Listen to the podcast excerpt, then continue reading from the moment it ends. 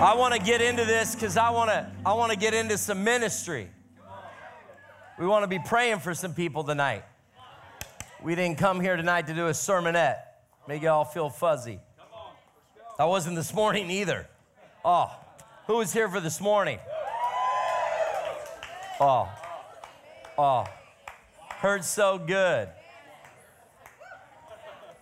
Oh, if, if you weren't here this morning, you might be new here and like, what? People came back. I know people went to all three. It's hungry. You might have been like, what was that confession of faith about? Oh, yeah. Oh, yeah. That's going to crack something open. So, listen, this morning, there was a pastor from New Zealand, 40 years of ministry, that brought such a word this morning. Don't be a bonsai tree. And I'm telling you, if you want to grow as a human being, you want to listen to that message. And so, do your soul a favor and go download that. If you don't have our C3 app, get that bad boy, listen to it. And then after you listen to that one, I want you to go back and listen, if you weren't here, for my wisdom ladder. Because this is kind of part two of that. And this one really comes around, really, what I want to talk about is um, just around a spirit of fear. And when I love it, I, I love Googling just if I was ever on a game show you know, I want to I want to make sure I can get a, you know, lifeline or Google some facts. So I was trying to get through some of the questions. You know what the number one question that a lot of people have? What came first, the chicken or the egg? You're bitter about it. We'll pray for that. But I, I love it is even Aristotle, the great philosopher, this was one of the first questions he tried tackling. he tried using logic around chicken or the egg, and I was listening to all these theories, and it was amazing that depending on which worldview you take, really determines your answer. And evolutionists assert that the birds evolved from reptiles over millions of years, so reptiles eventually lay the egg that hatches the chicken. So, as far as they're concerned, the egg came first. But then you talk to creationists, on the other hand, and they dismiss that argument completely and they're in favor of the chicken taking the first place position. And so it's amazing that there's this massive Facebook page that even wants to sit around and argue. I'm thinking to myself, how do they have time for that? But then I don't know what's around these chickens. Almost like the second most answered question is why did the chicken cross the road? People got problems. We're not even farmers and they're asking questions. But everyone seems to be in agreement to get to the other side. Thank goodness. You might be wondering, what's this all about? Well, I have a goal tonight. This is to learn and get set free so that everything you ever want to be, do, and have is only going to be on the other side of the road of fear. And I want to let you know that this is something that fear is an emotion that was created to pretty much like don't go if you're going to go to the cliff, you want to get a little like, "Whoa, that's called wisdom." But it's amazing as I've been doing this study of fear, it's really a two sided coin. And some of it, everyone wants to blame the devil on it. But really, we have our own role to play. And so I want to get into that night. See, most of us live two lives. We live the life we live, obviously, and then there's the unlived, the magical life hidden deep within us. And it's about what is it going to take to unlock that? So, what compels people to be fearful, to think and act like part of the herd, to live this entire lifetime with very little to show of it? One of the reasons I wanted to do a deep dive study on this tonight and then get into some ministry time and really pray to break some stuff off is that so many people get stuck in living their best life due to fear.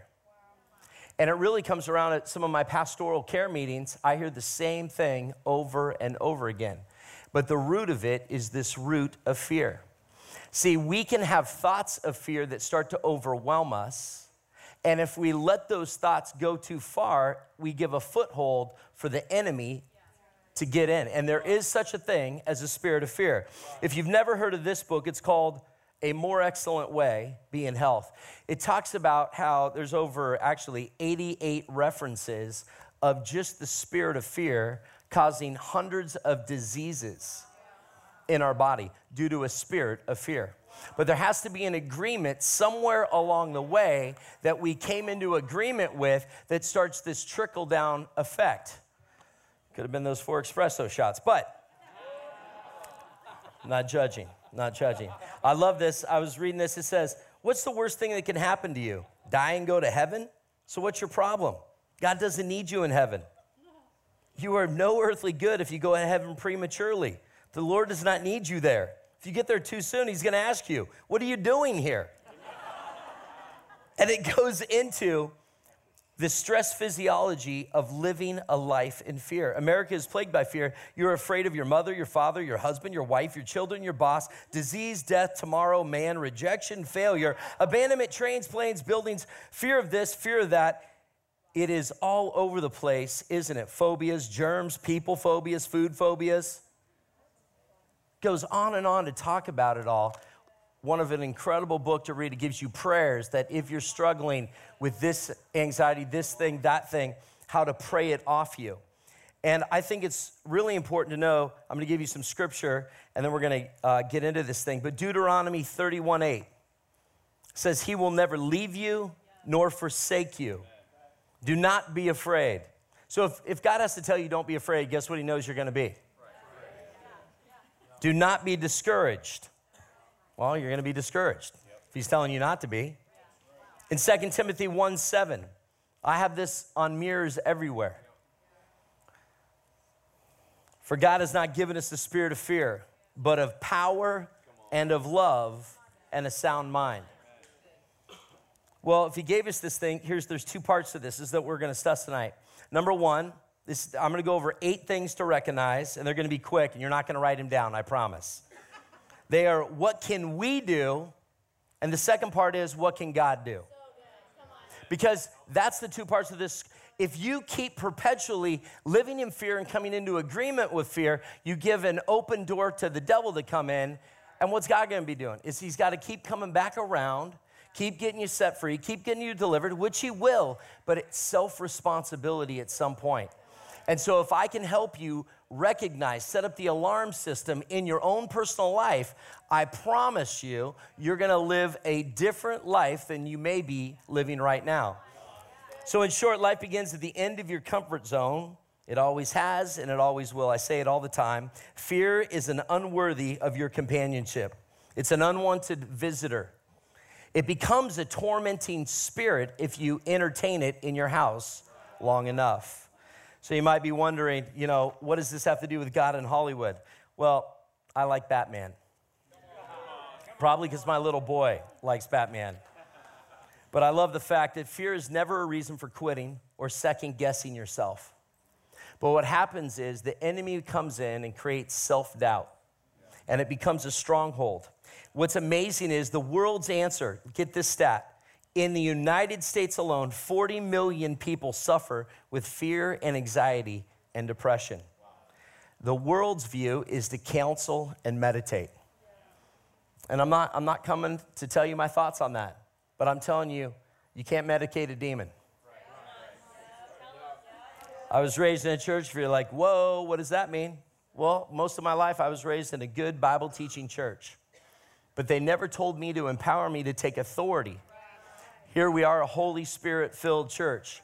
What does that mean? We want you to operate in the gifts. We want to pray for you. We know that you can live your best life if you have the Holy Spirit, your helpmate, helping you to take victory in every one of these aspects. so if you haven't been prayed for or you're not operating in those gifts, you will be tonight. If not, take the Pathways courses. Or come to Tuesday morning men's prayer 530. Or Thursday, go to a seven or nine. It's like uh, choose your own adventure on Thursday for the ladies.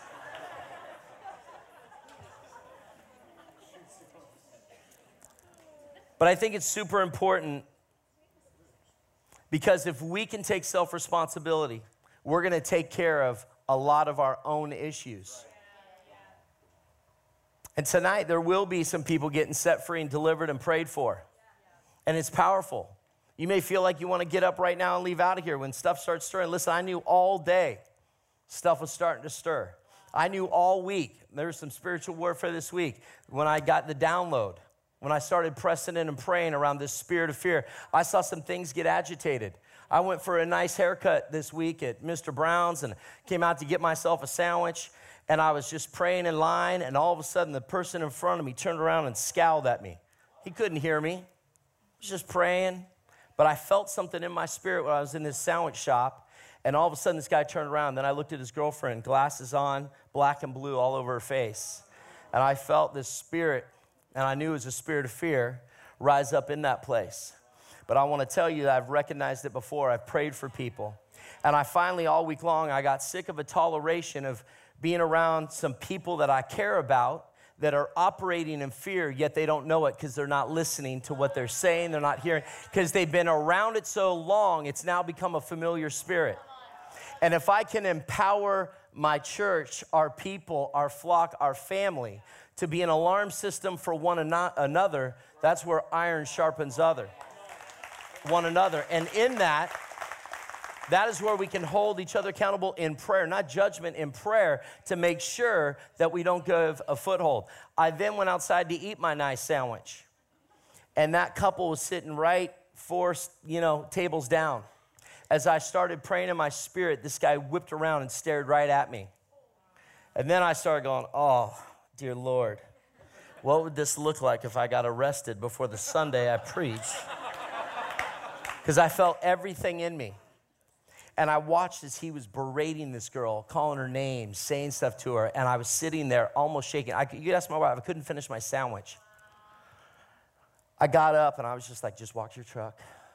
Be a good pastor. Walk to that truck.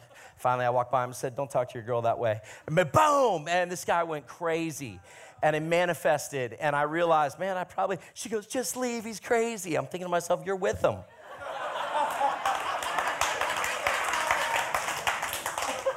Thinking to myself, where's my friend Weatherford right now? Because he would not be talking to me this way. I'd have been like, you would just be down, but you know, it's like cooler heads prevailed. But listen, this thing is more, that, that's like an, a, a large experience, but when you operate in fear, there's a fruit of it. You either have the fruit of the Spirit, and there's different fruits in the Bible. You saw it on the women's video. And I, and I think when we study fruits of the Spirit, when we study the fruit that God wants us to walk in, if you're not showing that fruit, then let me tell you, there's an aspect of fear that is grabbing onto you, and I want to expose it tonight. So, what exactly is fear costing you? What are the consequences of keeping your dreams on hold? So, listen, yeah, it's good to train with Batman, but what I wanted to point out was Bruce Wayne, as a child, made an inner vow and he lived a life in anger, thinking that was going to serve him. He then went on to get trained that now his whole, he was exposing a weakness that he had that inner vow.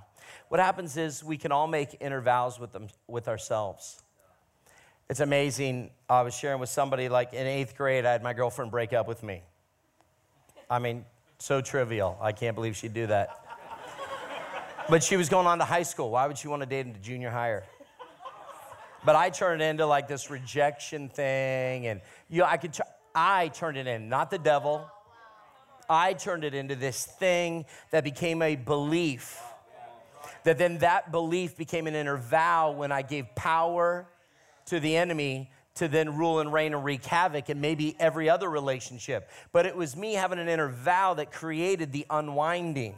So I'm gonna read just a couple things, and I call this the fruit of the enemy that I want you to recognize. I do not want you to write these down, but when we pray, there's eight of them. I want you to hear something. Because anything that tweaks you, twists you, fires you, that's an agreement that you've made somewhere, otherwise, you wouldn't recognize it.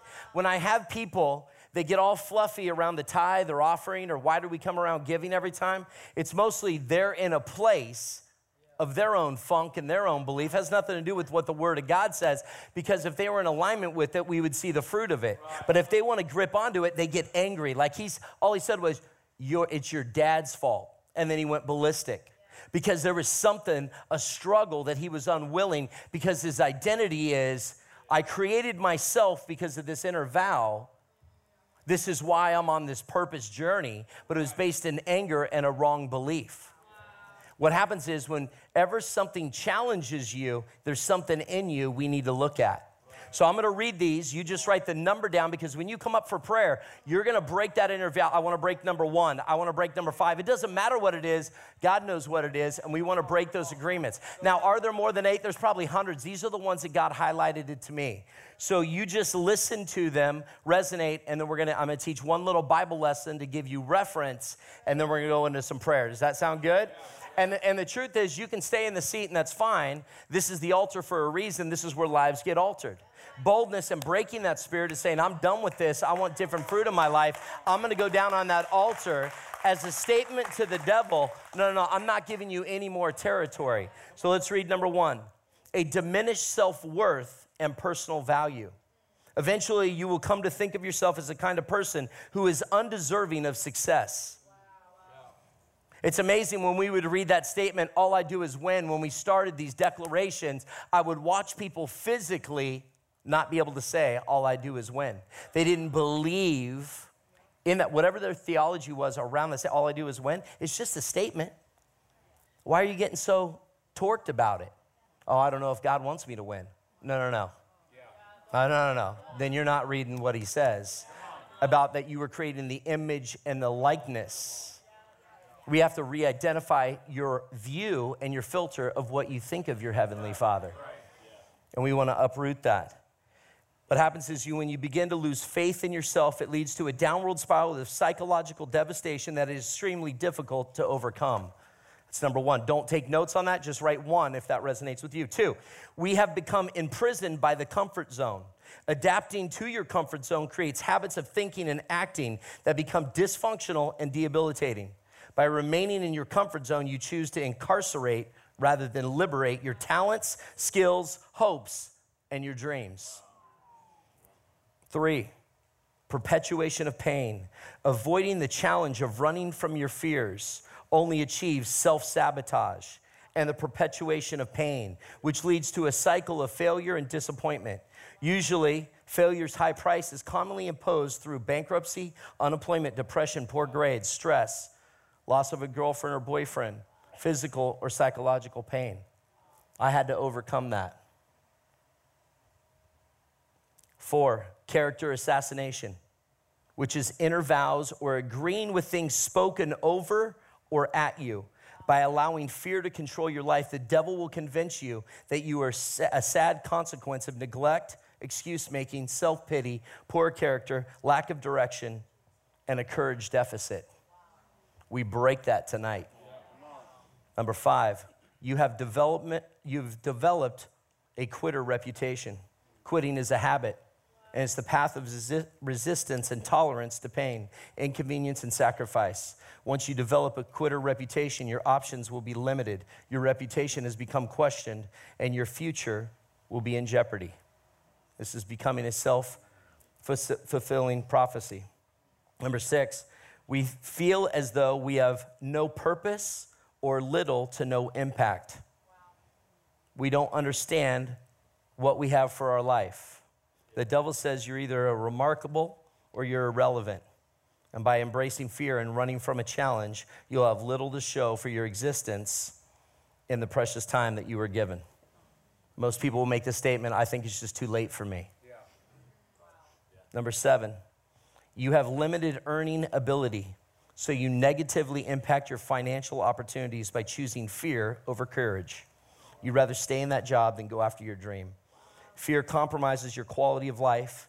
It undermines your ability to provide for your family. It turns your golden retirement years into a time of fear, uncertainty, shame, and regret. By not actively stretching yourself and rising to meet a challenge, you will survive and never know what it means to enjoy safety, security, and peace of mind. And the last one you become a subconscious traitor. By refusing to face your fears, you by default choose to betray, only resist, and rebel against any opportunity and chance for a better life. You take yourself out of church, you take yourself out of connect groups. You, you are your own worst enemy, a real life Benedict Arnold, your very own Judas, as the greatest form of betrayal is betrayal to oneself. You've convinced it was everybody else, but it's really self sabotage. It doesn't matter what those are, but those are real things that you can come into agreement with, which the devil hasn't even touched you yet. Due to our upbringing, our teachers, preachers, our belief system that we've created all around, that we're operating in fear because of agreement, which allows the second part of the coin, which I'm going to talk about right now, which is the spirit of fear. It's a temperamental beast, it's built for a fight. It works mentally to wear you down and will not be vanquished quickly unless prayer and deliverance. It's an amazing thing. We got to break out of our comfort zone. We got to wrestle fear into submission. We must decide that what you want is bigger, brighter, and far more beautiful than the fear which prevents you from achieving it. God's destiny, God's purpose, God's plan for your life, we must recognize that it's bigger than the fear that enables us. How do I know what happens is when you get around big people, you either shrink back because of fear or you say, if it's good enough for them, it's good enough for me, and you step into it. I'm telling you, it's a safe place here.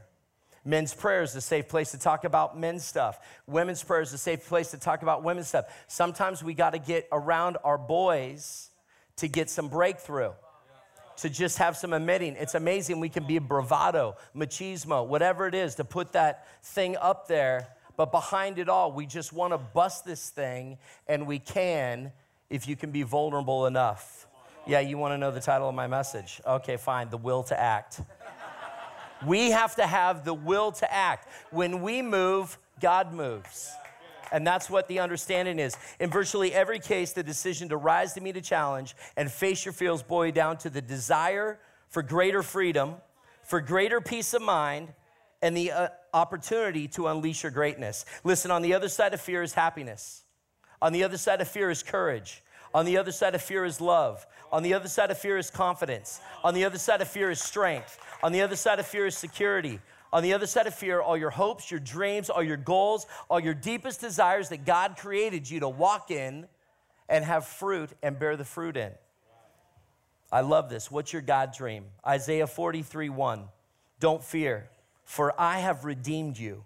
I have called you by name, and you are mine. If you know Jesus, that's your scripture. If you don't, step one, know Jesus. I love it.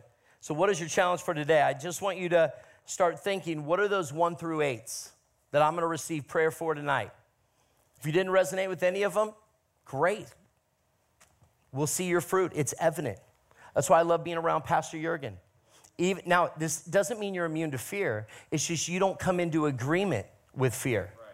We will all have fear at every challenge, but who's around you matters who's around you to talk through that fear, to process that fear, to understand that fear. As a parent, I want to process fear with my kids, not let them get stuck in it where they come to their own conclusion, which creates a limiting self belief and a ceiling over their life, which then opens the door for the enemy then to prey on my kids. See, we're all God's kids, and He wants to arm us, equip us, and give it to us. And listen, the answer is a person. I love this. God's answer to fear is not an argument or a formula, it's a person, it's Jesus. That's why he said to Abraham, Fear not, I am your shield. God Himself is the final answer to every fear that as the human heart has. The answer is Jesus. Our God is Jehovah Jireh, He's our provider. Listen, have you ever wondered why God called himself by the name I am in the Old Testament? Above all else, it means that God is eternally existent and therefore all creation depends on him. God stands alone. No one can be compared to him. He is complete in himself. God doesn't need us, but we desperately need him. He created us in his likeness. I love this. Paul wrote the story about Abraham in Romans 4 19 through 21. He says, without weakening in his faith, he faced the fact that his body was as good as dead since he was about 100 years old and that Sarah's womb was also dead. Yet he did not waver through unbelief regarding the promise of God, but was strengthened in his faith and gave glory to God, being fully persuaded that God had power to do what he promised. See, the revelation is what do you believe in God's word? Do you believe it's for you? Or has the devil convinced you otherwise? He went on to say, I am your shield. After this, the word of the Lord came to Abraham in a vision. This is Genesis 15 1. So it, I love this because Paul referenced in Romans. But if you go to Genesis 15 1, it says, After this, the word of the Lord came to Abram in a vision. Do not be afraid. So what was he? The father of faith was afraid. He didn't stop there. He said, I am your shield, your very great reward. Abram had many reasons, by the way. He was very old, okay? I don't even know how he hooked up with Sarah.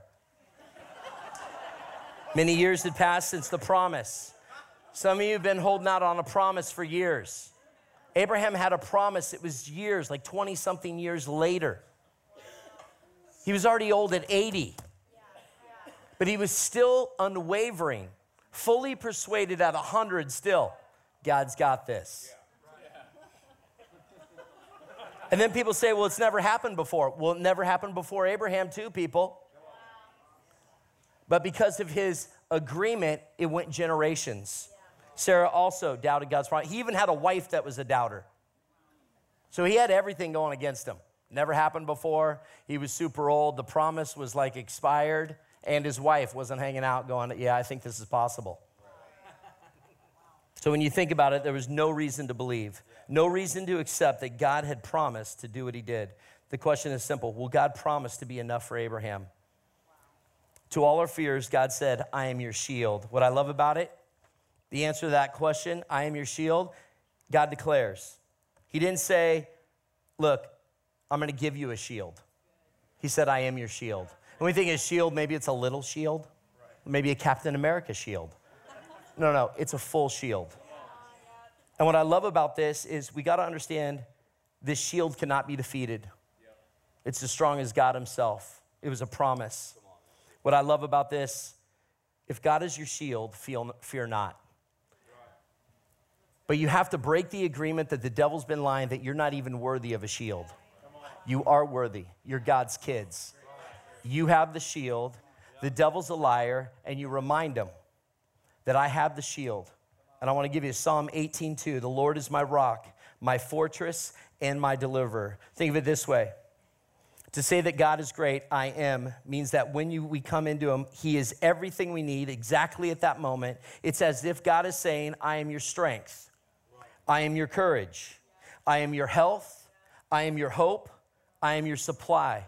I am your defender. I am your deliverer. I am your forgiveness. I am your joy. I am your future. God is saying to you and me, I am whatever you need whenever you need it. He is the all sufficient God for every crisis. What are you agreeing with?